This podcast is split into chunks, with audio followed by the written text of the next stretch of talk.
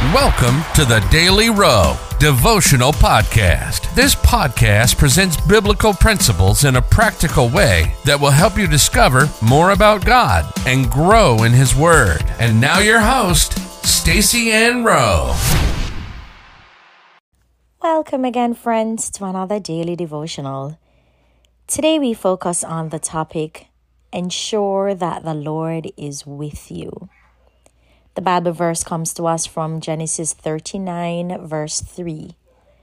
And his master saw that the Lord was with him, and that the Lord made all that he did to prosper in his hand. The most important thing that you can have going for you is not a lot of money or friends in high places, but it is that the Lord is with you. That was the secret to Joseph's success in Egypt because God was with him, nothing could stop him.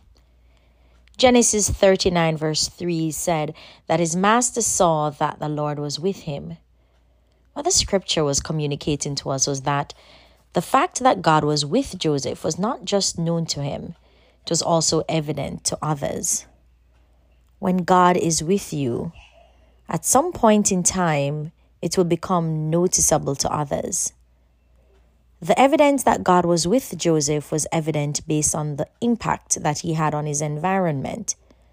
The scripture said that the Lord made all that he did to prosper in his hand. It was not just some things that flourished, everything he touched prospered because God was with him.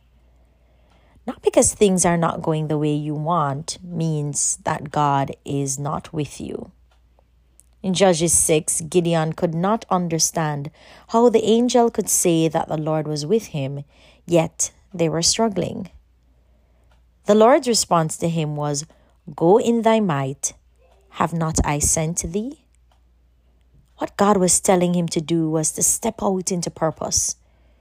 Their struggles were not because God was not with them, but because he had not yet stepped out into his purpose. Gideon was the one holding himself back. Don't hold yourself back. Make sure that God is with you and use that to step out into your purpose. Life application.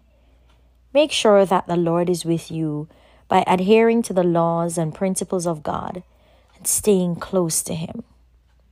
Let us pray. Lord, if you're not with me, I will fail in all my endeavors. So draw me close to you, Lord, and never let me go. In Jesus' name, amen.